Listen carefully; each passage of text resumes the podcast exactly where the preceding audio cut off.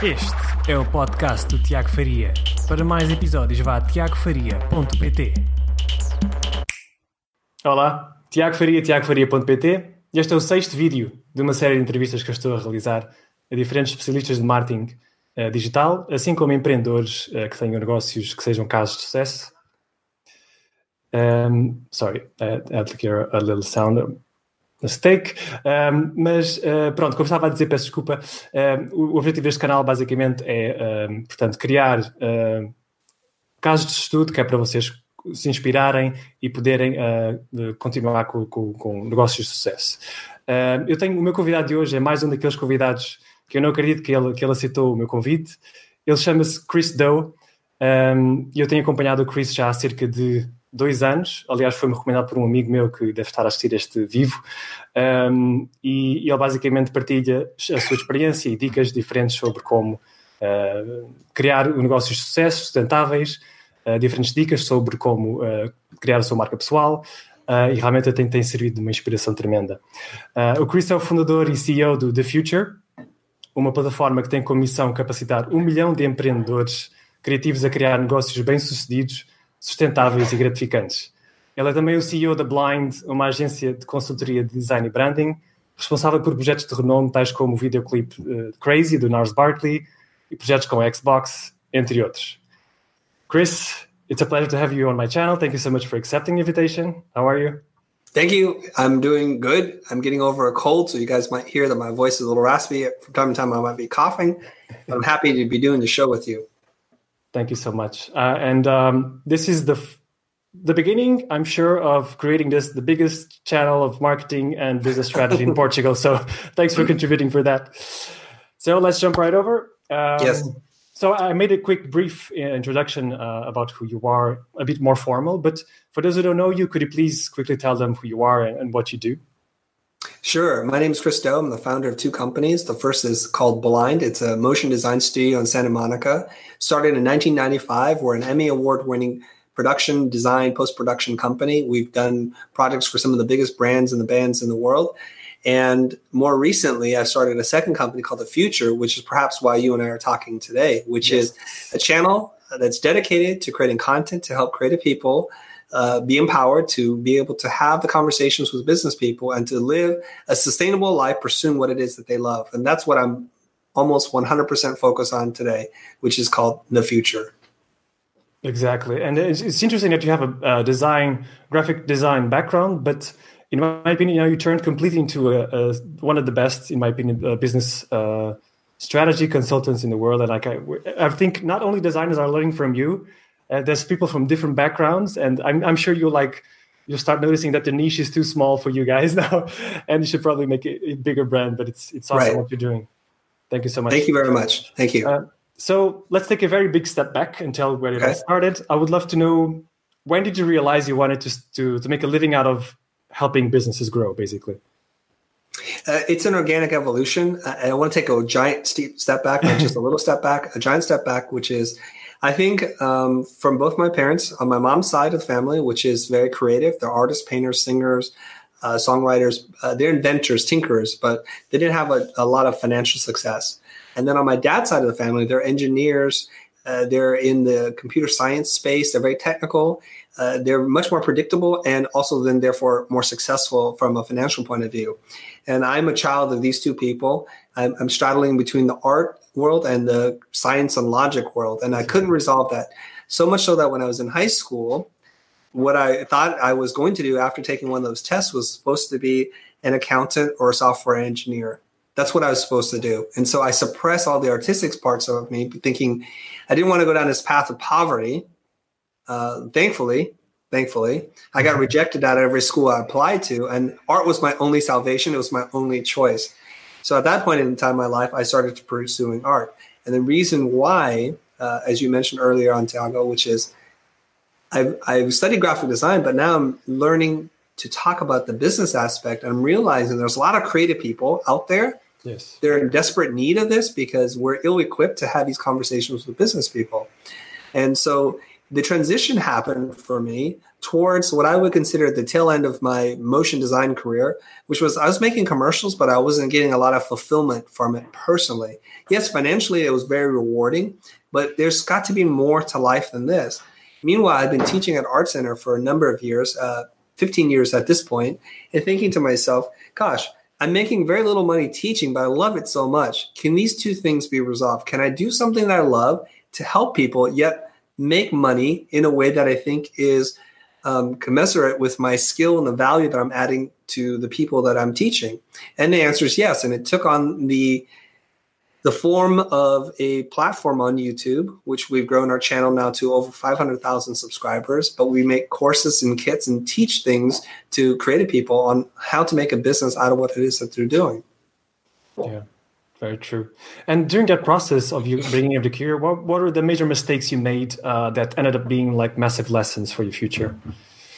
The first and the biggest lesson we learned was to not to create content to market to our audience in the very beginning we would create videos and all we were doing was it was a, it was a disguise on how to sell them our products and that's really all it was yeah. Yeah. it was talking lightly about topics they cared about and then dovetailing into uh, there's a thing that we sell and we make that could help you and it seemed pretty genuine to me at the time but the amount of views that we got were quite low and at the end of the day i didn't think man are we adding value to somebody's life yeah. the big breakthrough that came for us was when we decided we're going to make content purely to teach, we're not going to market, we're not going to sell anything. And to nobody's surprise, the views went up, the engagement went up, subscribers went up. And I was thinking, hey, I like that feeling a lot better than nobody's watching, nobody's caring. And it feels a little disingenuous to be creating content with a purpose of selling things. And we've seen these things all the time. You see because you're advertised to all the time you see these videos that talk about the one or two things that you can change in your life that'll have a drastic improvement in terms of your personal and professional goals. And they'll talk about something for 45 minutes without telling you what the answer is. We've all seen these videos. I didn't want to be that. So we started creating content to teach people and slowly built up an audience. And it turns out the audience is much more valuable than just building up customers. Very true. And then basically it will eventually come back to you, but like the law of attraction. The more value you give 100%. to the market, the more will come back to you. it might be a bit slow in the beginning, right? But you notice now that it exploded completely and uh, I really yes. admire that. I want to follow that completely. Uh, so in um, in 1995, you founded Blind Inc. Correct? Yes. And in 95, I was in my parents' house playing FIFA and afraid that my dad would come in and say, uh, Stop playing, it's enough for playing games. And you were founding a company. It's incredible. You're too young to, to found a company in 1995. Look, at least. Uh, Thank you very much. Can you talk a bit about that experience? Um, was yeah. It, was it uh, already a brand strategy uh, design consultancy? No, it's like what everybody does when they first get out of school and they want to start a company. It's a, a creative mess. It's a hot mess and with, with no marketing, no real portfolio, no real clients to talk about. It was it was mostly founded on, on a little bit of blind ambition and dumb luck, right? So I started a company, didn't really have clients, but I had a few contacts that I built up prior to that, and I reached out to them for work, and they gladly gave me work, and this was how it all built up. So really, there was no business plan. There was not a lot of investment money. It was just really bootstrap, uh, just uh, one computer, no printer, and then eventually I got a printer, and then I was able to connect it, and I felt like a eureka moment. Like I can't believe I can get AppleTalk to work. Fantastic. So just building it up by basically being an independent contractor, working for clients who needed logo design work. So they needed logos. I could do them, but I quickly figured out that you know what? I don't have the time to do all this work. I want to bring in people to help me. So I, I brought in my former roommate uh, who I went to college with. I said, hey, help me out. You work on the logos he would get me 80% of the way there and then 20% I would tweak, submit it to the client, get paid. And we would do this over and over again. It got to a point in which I was going to bring more and more people on to help me do the work that I already had. I don't know what it was about me at that point in time, but I figured out I need to charge this much and pay this much. And the gap in between is how I'm able to build up a business. And soon yeah. we got some more projects and it started to grow. And that's how essentially the company got started. Okay, so you didn't start immediately selling strategy. You were just no, no. on design work purely. And for how long did it last? And when did you realize that this is not the right approach? Right. So let me let me paint it so it's very clear to your group, uh, to your audience. The first couple of years, the first two years was me dabbling in every creative thing that anybody asked us to do. Logo, you want us to do a commercial? Fine. You want us to build a website? What else? You want us to design an interface for a game? No problem. I would do all that. I quickly realized nobody was learning about who we were because we were trying to be too many things to too many people. Mm-hmm. We didn't develop any expertise. At that point in time, I decided I'm going to just focus on motion graphics specifically, and that's it. So we said no to everything else on motion graphics, got much better at it, and started to make commercials. Little things at the beginning, and it started to grow. And this is a long process. We're now talking about three, five, ten years into this that we're starting to get known for this, and it's working out pretty well for us. It's not only it was about uh, I would say about five years ago. So we're talking about 17, 18 years into the business that I decided, you know what, motion graphics is is is now a too saturated market there are few people wanting and willing to pay for commercials to be made. And so that market was going a different direction, and I didn't want to go down that direction. So it was upon that time that I was like, you know what, let me go back to my original design roots, which is graphic design, identity design. Let me learn about branding and what I can do to help clients brand themselves. I also thought we need to develop skills to work with clients directly versus through an agency. So prior to that time, almost all of our work came from an advertising agency. And so they controlled the relationship with the client, but they also did the strategy, they did the writing, and they did all the creative. We basically were doing production, if you think about it, because they wrote the scripts and we executed on it. So now we needed to acquire new skills about how to write and, and come up with the strategy and positioning and marketing. Once we figured that out, it was a whole new avenue of revenue for us, a whole new way of working with clients. We stopped working with agencies. We, we started to work with clients directly and the relationship changed dramatically for the better. Very true.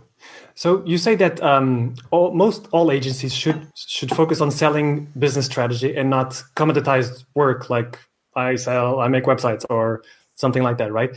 Um, I understand that completely, and it it clearly is in my mind now. But yes, on the perspective of, of a small business, why would they work with such agencies versus an, an agency that just does this? I do a website, I do it for you. This is my price, blah. blah.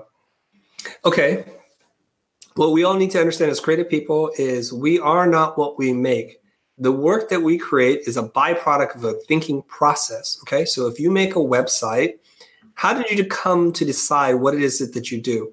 So this is where we should be leading. We should be leading with a some some type of strategic or creative framework to say like, do you need a website? I'm not sure you need a website. What's the function of the website? Why are you trying to do this? And what will do for your business? Exactly. Once I understand that, who your users are, what activities they partake in, and what abilities they have, then I can start to understand where we're not meeting them at the point in which they want to be met. If I can solve that problem for you, then I'm going to do something good for your company. And then I will use all the resources, creativity, the development shops, all that kind of stuff to figure out how to make this. But I don't lead with that. If you lead with the stuff that you make, you become a commoditized item yes. to which there's many competition for, and it will be a race to the bottom. A race to the bottom, like you say. Yeah, exactly. Yeah. Completely true. And, and from your experience, like working with the small businesses, I know now it's a bit different perspective, but when you first started, um, what what did you believe were the main mistakes that those businesses made when they approached this kind of branding, online, digital? Um, you know, what what kind of mistakes were they making that is quite repetitive pattern? That we could help Portuguese business avoid. Okay, are you talking about on the client side or on the creative side? On the client side, what what are the, okay. most mistakes, biggest mistakes they make? Okay, so I I don't I would not frame it that way. I understand the question. I would not frame it as their mistake. I would frame it as my mistake because when mm-hmm. my clients screw up, it's basically my problem, right? So I, I want to change the attitude and the mindset when I approach this. So what we realize is that clients are not used to working with creative agencies directly. They're usually working with some advertising agency, some marketing firm, business consultant business management, and then through them they get the creative services done. So when you step in and there's now no longer a middle person, a middle layer, you have to learn how to manage the client's expectations. They're not used to the terminology, the process, the workflow. They don't know when they can make changes, when they should make changes, and what things cost to make. So there's a lot of ramping up and onboarding that you have to do. You are now in the agency position, no longer behind the scenes. So now you're in front, in the light, and you have to learn how to speak about these things. So those are some of the shortcomings. I would say they were our mistakes that we assumed they knew creatively this is how it works and these are the, the process. So they would make changes at the odd time or they wouldn't speak up when they were supposed to and speak up too late and it would become a problem for us. So now when we learn how to work with clients directly, we have to say, here's typically how this process works. Here's where your input is greatly desired. Here's where it's not. And here's where it will cost you lots of money. And explain to them how the process works. Not in a uh, condescending way, not in a yes. patronizing way, but I want to onboard you so that we know how to work together in the best possible way for the best possible results. Completely understood. Um, what, I, what I meant with this question was um, okay. before we approach them, before we go okay. Um, what what are the things that are they're ignoring nowadays in terms of digital, in terms of branding? The, the, the main thing that you identified quickly that, that they should be focusing on. I think a lot of clients come to uh, diagnose their own problems and prescribe a solution and you have to start to question like is that the way you want to do things right because if you knew the problems why don't you just fix it and if you want to tell somebody what to do you are going to play a bigger role in the management of a creative company than you really want to to to remind your clients or maybe to the clients directly to themselves here focus on your core competency which is to grow your business to manage your team and to really develop a healthy company culture not to do the creative services not to execute these ideas so yes. what you want to do is you want to have clarity on a goal maybe understand the problem and start to engage with a few firms and ask them can you help us get clarity on the problem versus how much does it cost to build me x y and z because that's the wrong question to ask, true. right? Very true. Um, and within those interactions you were having in the beginning, mostly, what were the main objections that you had uh, to overcome when working with them, like limiting beliefs about digital branding, d- design, and how did you overcome them? Uh, a lot of the objections came from why are you the right partner to work with? Why right? should I trust you? Right? Why should I trust you? So they they don't say that that directly, but that's yeah. really what they're thinking usually what they say is your body of work it isn't representative of the work that we're typically used to seeing. You don't have enough domain expertise. If you do architecture, we're a bio, biotech company. If you're a biotech company, then we're an entertainment company. It's you're, you're never what it is that they want you to be, and you have to overcome that. Yeah. Another reason why you need to realize as a creative services provider that you are more than what it is that you make. You're a creative process, a strategic framework, and we can come to many different kinds of creative solutions but if we if we understand that and we're able to communicate that to the client we have a lot more leverage and these objections become smaller and smaller. So other things like why are you as much as as you are? Uh, isn't it cheaper for me to do x y and z? So it's usually around expertise budget and lastly the team. Who's on your team? Who do you have? I want to know who they are. So those are the typical three objections you're going to hit. And could you quickly t- tell how would you overcome them in? you want all the secrets, huh? okay, okay. So let's pick one. Why don't you pick one? Give me one objection, I'll overcome it. In terms of um, the price, the price. It looks mm, expensive. Okay, okay. And I would ask you that I would first acknowledge that we are very high, highly priced, right? So if you're looking for a price option, you're probably not going to want to work with us. That's the first thing. So whenever somebody raises an objection, I first want to acknowledge it. I don't want to deflect right away. I don't want to pivot right away because it sounds like you didn't hear what it is I'm saying. So I say, okay, we mm-hmm. are very expensive. Now I'm curious, why are we still talking?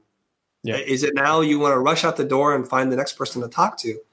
And then I'm going to ask them several questions to try to unearth why it is that they have a problem that they have not been able to solve, why they've been reluctant thus far to go with the cheaper option and they're going to need to tell me this, right? Yeah. What you need to realize in the buy sell cycle between a seller and a buyer is that we're talking for a reason. Is it something that you saw on our on our portfolio? Did you hear something good about us? Did you read us about us in a magazine or online article? Did you watch one of our videos? Yeah. Why are we having this conversation? Because you already know know that we're going to be the most expensive option. Is there something that you think we do that other companies can't do? Absolutely. And then I let them I let them answer the question. silence and then let them answer the question. Mm-hmm. Awesome. This is brilliant insights. Um, so, in your opinion, uh, now going to more to the digital space, the digital, digital medium. Um, now you have a ton of experience creating content and advertising your companies. Um, what are the, the top three things that a small business must focus on to grow their business through the digital medium? Okay. Every business in the world, it doesn't matter where you're at, it doesn't even matter the scale in which you're at. I think you need to start to do to build content online. People call this social media marketing. And I, I think the term is loaded with yeah. a lot of different interpretations of what that means. Basically, it means you have to build a relationship with your customers to turn them from customers into an audience. You need to be able to create value for them, improve their lives, anticipate their needs every single day. You're not there to market to them all the time because then you just become noise. We have enough noise as it is. Yes. You also have to have a clean and clear identity so that you can be easily picked out from the crowd. This is a lot to do with marketing, with positioning, to say, like, I am this, this is what I represent, this is what I believe in. And it's summarized usually within an identity system and with messaging. The last thing that you need is you need an online presence, a website, mm-hmm. a website that talks about your values uh, to solve some of the problems that your customers or, or your uh, audience is looking for those three a clean identity that's well positioned in the marketplace that has clear distinctive messaging along with social media marketing and an online presence is the trifecta. This is what every business in the world needs today. Yes completely true. And let's focus a bit on the first point you mentioned the, okay. the creation of content. Um, how important is it for you now to to become a content creator for a business owner? Like should they do it themselves should they um, outsource it? I mean, how important is it, is it first, and how do, should they deal with it for a small business? I think in this day and age, uh, many companies have been slow to transition from what I would consider the, the, the pre or the advertising age to the post advertising age. So when companies control the media and distribution and they could influence consumers heavily because there was no way to talk back or talk to each other, uh, that was a good plan and it worked for a really long time. But now that we live in the age of social media where there can be instant verification and we're more likely to move because somebody has recommended it from our peer group, advertising, traditional advertising, doesn't work anymore. It's almost completely ineffective. So what you want to do is you still need to build awareness. You need to build traction with your audience. You need to start creating content. So in a way, almost every company needs to be a media company right? Yes. And when we talk about media company, we want to be entertained or we want to be informed. Those are the two criteria that you need. And if you could be entertaining while you inform people, even better. Awesome. So here's the old way. We have new jackets to sell, like snowboarding jackets, let's say. Okay. We have new snowboarding jackets we want to sell. And the way to advertise it is say, we have new jackets. Here are the new jackets. Here's where's here's who's wearing the new jackets. Don't these people who look really cool wearing these jackets while they're living this life that you would like to have? So we create that want, that need, that desire. In, in the new media world, post advertising, what we should really be doing is talking about perhaps our sustainability efforts, the, the, the reason why the founders created this company in the first place, why we believe what we believe, and how some of these jackets can be used. So you want to educate people. So you may be in this kind of weather and you might opt for a mid layer or an outer shell or mm-hmm. something like that, a combination thereof by doing that. We also want to align ourselves with brand ambassadors who share our values and our interests. So people out there are living the life and, and, believing the things that you believe in, you should find alignment and connect with them and say, look, we'll send you a bunch of stuff. If you don't like it, don't say anything. If you like it, please say something on our behalf and build that relationship up. First of all, this is going to be much more effective. It's a lot cheaper to do, but now you're building a relationship with your community and you need to be responsive. So it's not a monologue, it's a dialogue. So when you post something and they comment, read it and respond, read it respond. So it's reactive. It's not just you pushing it out in a one direction, it's bi directional. Yeah, completely true. And what, and what are your opinion on uh, uh, in, in, that in that sense um, in telling stories of your own customers? Do you think it's something that would be valuable as well in terms of your content uh, strategy? Um, what is your opinion on that? I'm not sure. And I think it's very dependent on, on a case by case scenario about telling the stories of your customers. If you do something that actually empowers your customers to win and achieve things in their life, by all means, definitely tell the story of your customers. Sometimes it's kind of hard to do that. If you make nuts or, or dried fruit, I don't really know how you can tell the story of the customer. That might be of benefit to you, but you might tell the story of the people who harvest the nuts or the fruit mm-hmm. and, and talk about uh, because there's there's a big thing about uh, provenance, like knowing where things come from and uh, tracking the life of a product, right? Uh, yeah. There's a particular type of uh, food, uh, I think it's like soups, and they tell you like where the fish was caught, on what boat, and who put it in the package. And it's very interesting to be able to track the story of where your food comes from. And I think now we need to know. So this is a good thing to do from a marketing point of view. Awesome. Thank you so much. Um, so, and um, another thing that I've been listening very attentively in your videos is the question of value-based pricing. I know you're a big fan of it, and I understand how this is the best way for consultants to price their work. But why should a small business owner sign value-based pricing projects versus simply paying by the hour or kind of packaged prices? What is the main benefit for the owner, the business owner? Oh, this one's super easy. So when you pay somebody by the hour, what are you really buying? You're buying their time. You're not buying the output, you're not buying the result. So you have no guarantee about what's going to happen. You're saying essentially to yourself and the person that you're working with, if you work more, I'll pay you more. You're not even saying do it faster or better. You're just saying work longer. So what happens is the person who's working on your projects is incentivized to sell you more time. The more time they sell you, the richer they become right? So they they're not motivated to do things faster, to do things smarter. They don't invest. They don't invest in equipment. They don't invest in technology. They don't invest in themselves. They don't want to learn. They don't want to innovate. All they want to do is take as long as possible because that's the only way they can make money. So you're by design saying, just sell me your time and I will manage everything else. Again, you're stepping into doing things that are outside of your core competency. If your core competency competency is to make websites, then by all means, manage the entire process, bring on hourly workers and pay them that way. That's exactly what you'll get. Now, you want to move beyond that. You should think to yourself, and almost all smart entrepreneurs think this way. I care about a result. I don't care how you do it. Yeah. I, sometimes I don't even care what it costs. I just want the result. If you focus on that, and then you bid out the project based on the result because you guys have a clear definition of what the goal is.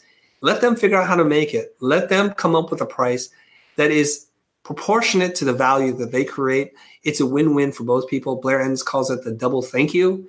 You thank them for the service, they thank you for making their life possible, and it's a beautiful relationship. You now have the same goal at heart, which is a result. Completely true. And um, could you please quickly explain the value-based pricing? To the, it's kind of a, an unknown concept, I think, okay. in the side of the Atlantic. Um, could you quickly explain it for a consultant? Why should they be valuing their work through value-based pricing? And what, what okay. This is a complex one, Tiago, to try it's to very short, short. I'll, I'll, try. Okay.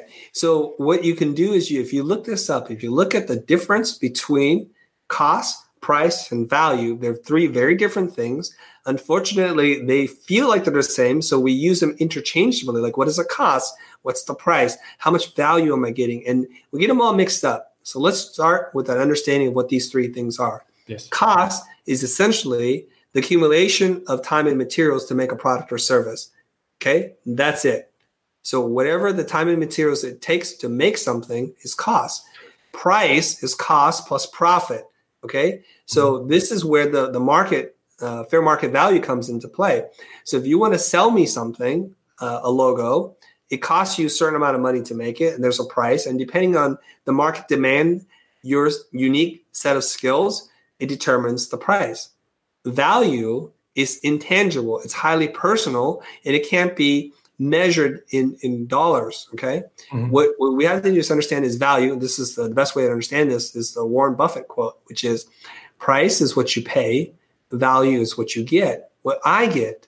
Okay, so when I buy a book, when I buy a car, I get something more than the total of the machine, the rubber, the metal, and what I paid. I get a sense of accomplishment. I get uh, a sense of security because it's a very safe car, or I get a sense of utility because I know I can do lots of things with it. And this goes way beyond the price that I pay. Now, when we talk about value based pricing, it's an attempt to understand an individual's take on value. In order to do that, we have to have a conversation around what goals somebody has and to try to assign certain metrics around measuring what success looks like and then arriving at what value that might be. It's very complicated but it's something, it's the holy grail. It's what everybody wants to do. Everybody's been talking about it. Many people mistakenly think they charge based on value. But until you actually have a conversation with the client as to how much value will this create for you, you're not really doing it. You're basically using your own sense of value and saying this is the price. But that's not it. And does it entail that you would be um, so imagine in six months, uh, the value we would create for you in theory will be 100K. Imagine we don't reach that target. Does it entail that the commission that we agreed on would not be received on our side? It depends on the agreement, of course, but uh, yeah. How, how, do, how is it usually for, for, okay. for you? Perfect.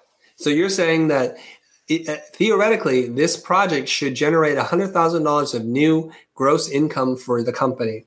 And now I'm going to charge you a certain dollar amount. Okay. Ten percent of that, right? Ten thousand. Well, right. The amount of risk the client wants to take depends on the price they're willing to pay. If they want to take no risk, if they want a complete guarantee, I might charge ninety percent of that because I'm taking all the risks now, right? So if I take all the risks, I will charge you ninety thousand dollars. At the end, you'll make a net profit of ten k, and that's how it's going to work. And I can guarantee the results. If you want to take more risk, you'll pay me less. So if I charge you 20% of the 100,000, which is 20K, I'm going to charge you 20K.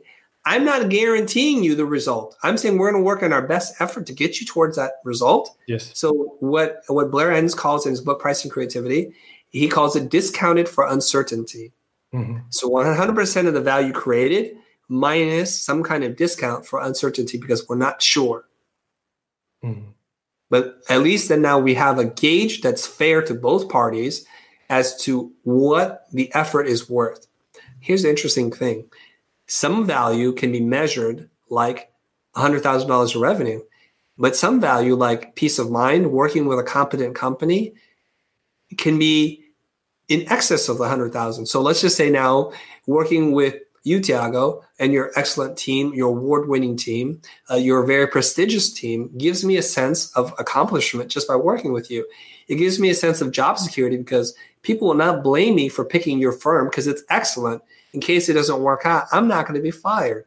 So there's the value of $100,000 of gross income created, plus maybe an additional $60,000 of personal like value, like wow, so it's $160,000, right? And if you only charge 20K, to do that, it seems like a pretty good price. Seems like a pretty good price. And also, you cannot guarantee because also you don't have the control of the business, right? You don't control all departments. So, right. That, right? There's a lot that's out of your control. And, and we have to be smart enough to recognize I can guarantee things that I can control. I cannot guarantee your product, your follow through, your customer service. I can't guarantee those things. You can advise on it, but you cannot guarantee. Awesome. I cannot. Brilliant. So the, the project of the Futur started in 2016, right? It was like uh, not too long ago. Yes. Uh, how are you reaching your audience through? I know it's through content marketing, but can you talk a bit more about your strategy, a bit in more detail, if you can share? Yes. How are we reaching our market? Basically, we're looking for questions that have been left unanswered, uh-huh. and we're using our our know-how, our charisma, our intelligence, our design to create answers for questions that are being asked all the time. By yeah. doing so, we fulfill a market need and they find out about us and then they may or may not want to go deeper and that's totally okay. The idea of us creating content isn't to sell you more courses or products, it's to serve a need, to create value for you. Because we also understand that people are motivated by the law of reciprocity. The law of reciprocity says, I take, but I need to give back. I don't want it to be uh, I'm hoarding or I'm being very selfish by taking all the time. I don't want to be a leech. So when people feel like they've received tremendous value from us, they might enroll in becoming a sustaining member. They might join the pro group. They might buy a product or kit, or they might just tell 10 friends about it, which is fine for us too. Very true. And uh, do you are you using? Uh, I know you're using, but using three mediums, right? The text, video, audio. Um, how, how, how are you kind of uh, approaching that strategy? Are you repurposing okay. content from one medium to the others? Do you have different? Yes, yes, yes. Okay, perfect. So my content strategy, as of as of late, and it evolves because I learn about different things.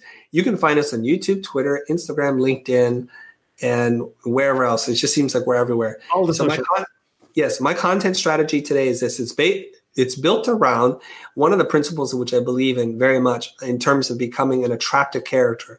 Attractive character has four points, according to Russell Brunson, right? Yes. Attractive character has an interesting backstory. They have character flaws. They have parables, short stories that distill down knowledge. And the last thing that an attractive character has to have is they have to be polarizing. They have to make people choose to pick one side or the other. It incites people's passions, it gets people fired up. This is what you want to do. So my content strategy is to try ideas out on Twitter first. So whenever I have a thought, maybe the beginning of an idea, a kernel, I put it on Twitter. And why Twitter of all places? Because Twitter is very immediate. The feedback is is very uh, strong. Like they're they're the most concentrated number of trolls on, on Twitter, I think. So when they disagree with you, it's fantastic. So then you find out who am I alienating? Who am I polarizing right now? Mm-hmm. Am I galvanizing this group and alienating that group? Because I'm trying to find the right balance. So an interesting uh, way that an interesting outcome of this is that the trolls and and the the kind of uh, vitriolic debate that happens on on Twitter becomes like the new idea. So I started an idea. Maybe I didn't phrase it right. Maybe I didn't understand how people are going to react. Then they help to shape and write the right idea. Once I've had enough feedback, I re type in that tweet again. I might add a graphic this time because now I understand how I need to say it. If this works, I take this on to LinkedIn and on Facebook and I write different things. LinkedIn, more business, on Facebook, more mm-hmm. personal. And I write a little bit more about it. And I see, are people still engaged? And if they're as fired up as they were before, fantastic. So now a tweet has become a short form post. Short form post becomes the genesis of a talk or a piece of content that I'm going to record on video. It's all been tested beforehand. And this is how I like to use social media. And I'm growing and building an audience on all platforms simultaneously while developing specific and unique content for each platform.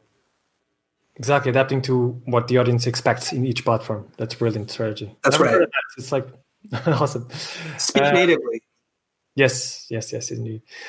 Um, okay, we're reaching the, the, the end of the presentation, the the, the, talk. Um, who do you follow online for advice and inspiration, if anyone, on digital marketing, and in which way have they influenced you? Okay, uh, I don't really follow anybody for digital marketing advice, but I do watch a lot of people to see what I can learn from how they present and how they talk to their audience. Yes. Of course, Seth Godin's quite amazing in, in that he's such a prolific writer. He writes in such uh, profound and impactful ways. I do like reading what he writes I follow people like Blair Enns and also Jonathan Stark, but less in terms of like, yeah, that's what I'm going to get. I, I, just like to see and study how people communicate to their audience, to their community. And when I can glean a piece of information, I'm like, let me try that to see if that works for me as well. Awesome. And in terms of books, um, if you had to choose one about entrepreneurship, business strategy, whatever, which would you recommend and why for a business owner? Wow, entrepreneur entrepreneurship business strategy. Whew or marketing. I don't know, whatever you read the most that would be useful for a business owner. Okay, I'm a, I, I can't I can't just give you one. I have to give you a couple of books. Okay, okay, sure. The number one book, if you're a creative um, company out in the world, I would ask you to, or I highly recommend you to read the Win Without Pitching Manifesto. Yes. It's an excellent book, um, and it's written by Blair Enns. The next book, and it was surprised me that I liked this book as much as I did, is it's called Rework. It's written by Jason Fried and uh, I forget the, the other gentleman's name, but they're the ones who started Basecamp. It's called Rework, and it challenges some ideas about bigger is better, more is better, and doing less can be more, or, or doing less can be enough. And and the other book that I'm reading right now that I'm really enjoying, I'm, I'm almost done with it, which is called This Is Marketing by Seth Godin. I think it's a summary of many things he's learned, and he's referencing his over 20 plus years of writing. So I kind of like it because it's the most up to date version of what he's been thinking about. So I think those three books are pretty awesome. If you want to get into branding, I highly recommend reading anything written by Marty Neumeier. One in particular is called Zag. I love Zag and the Brand Gap. Marty Neumeier. Awesome. We'll take note of all of that. Thank you so much. Okay, and as the last thing, I um, I see we have one little question in the chat, the live chat. So Marco uh, is asking, "Hey Chris, um, how were the twelve months prior to starting Blind? How did you get to the idea of wanting to start the company?" Okay, excellent question. There weren't even twelve months. There okay. were There weren't even twelve months. I, I had graduated school. I went to work for a music label called Epitaph Records, and I was working there. I only lasted about a month and a half before I decided to quit because I didn't, I didn't feel like this was the good place for me. I was freelancing a little bit at a couple different companies. And luck would have it that my uncle called me up and he said, Hey, I've known you since you're a kid and you've always wanted to, to run a company. I have an opportunity. Would you like to start a company? Because I have an investor for you. Fantastic. So with that, I met the investor at dinner. I gave him a business plan, the first and last business plan I've ever written in my life. Met with him at the Westin Bonaventure in downtown Los Angeles, where some movies were filmed. He glanced through the business plan proposal. He's like, okay, cool. He's like, I'd like to do business with you. He was in the hotel business and he wrote me a check that day for $5,000. And he said, I have 95,000 more to give to you and we'll go into business. So he gave me a good faith check I didn't even know what that meant. Took the money, deposited, started my business, quit my freelance gig, started the company. Turns out two or three months into this, I was doing great business. Everything was fantastic. We were making money. I didn't need the 5,000 nor the remaining 95,000. But now I have a co-owner of the company that owned 51% of everything I do from here on out. So I did what every kid does in my position. I'm 22 years old at this point, okay? uh, I reach out to them. I said, "Hey, where's the rest of the money that you guys promised?" And luck would have it, fortune favors me for whatever reason. They were having some issues managing their hotels, so they're like, "We're not, we can't be distracted by this. We're going to forfeit our partnership." And I said, "I will refund you the five thousand. This is where my uncle told me, as my attorney and uncle, I suppose. He said, "No, we forfeit. We didn't hold up our end of the bargain. We void the good faith check that's your money. So we're talking about, I think in total, probably about three or four months after graduating that I started the company. So I graduated in the summer. I started the, com- the, the company in the in the winter, and that's how long it took me to start.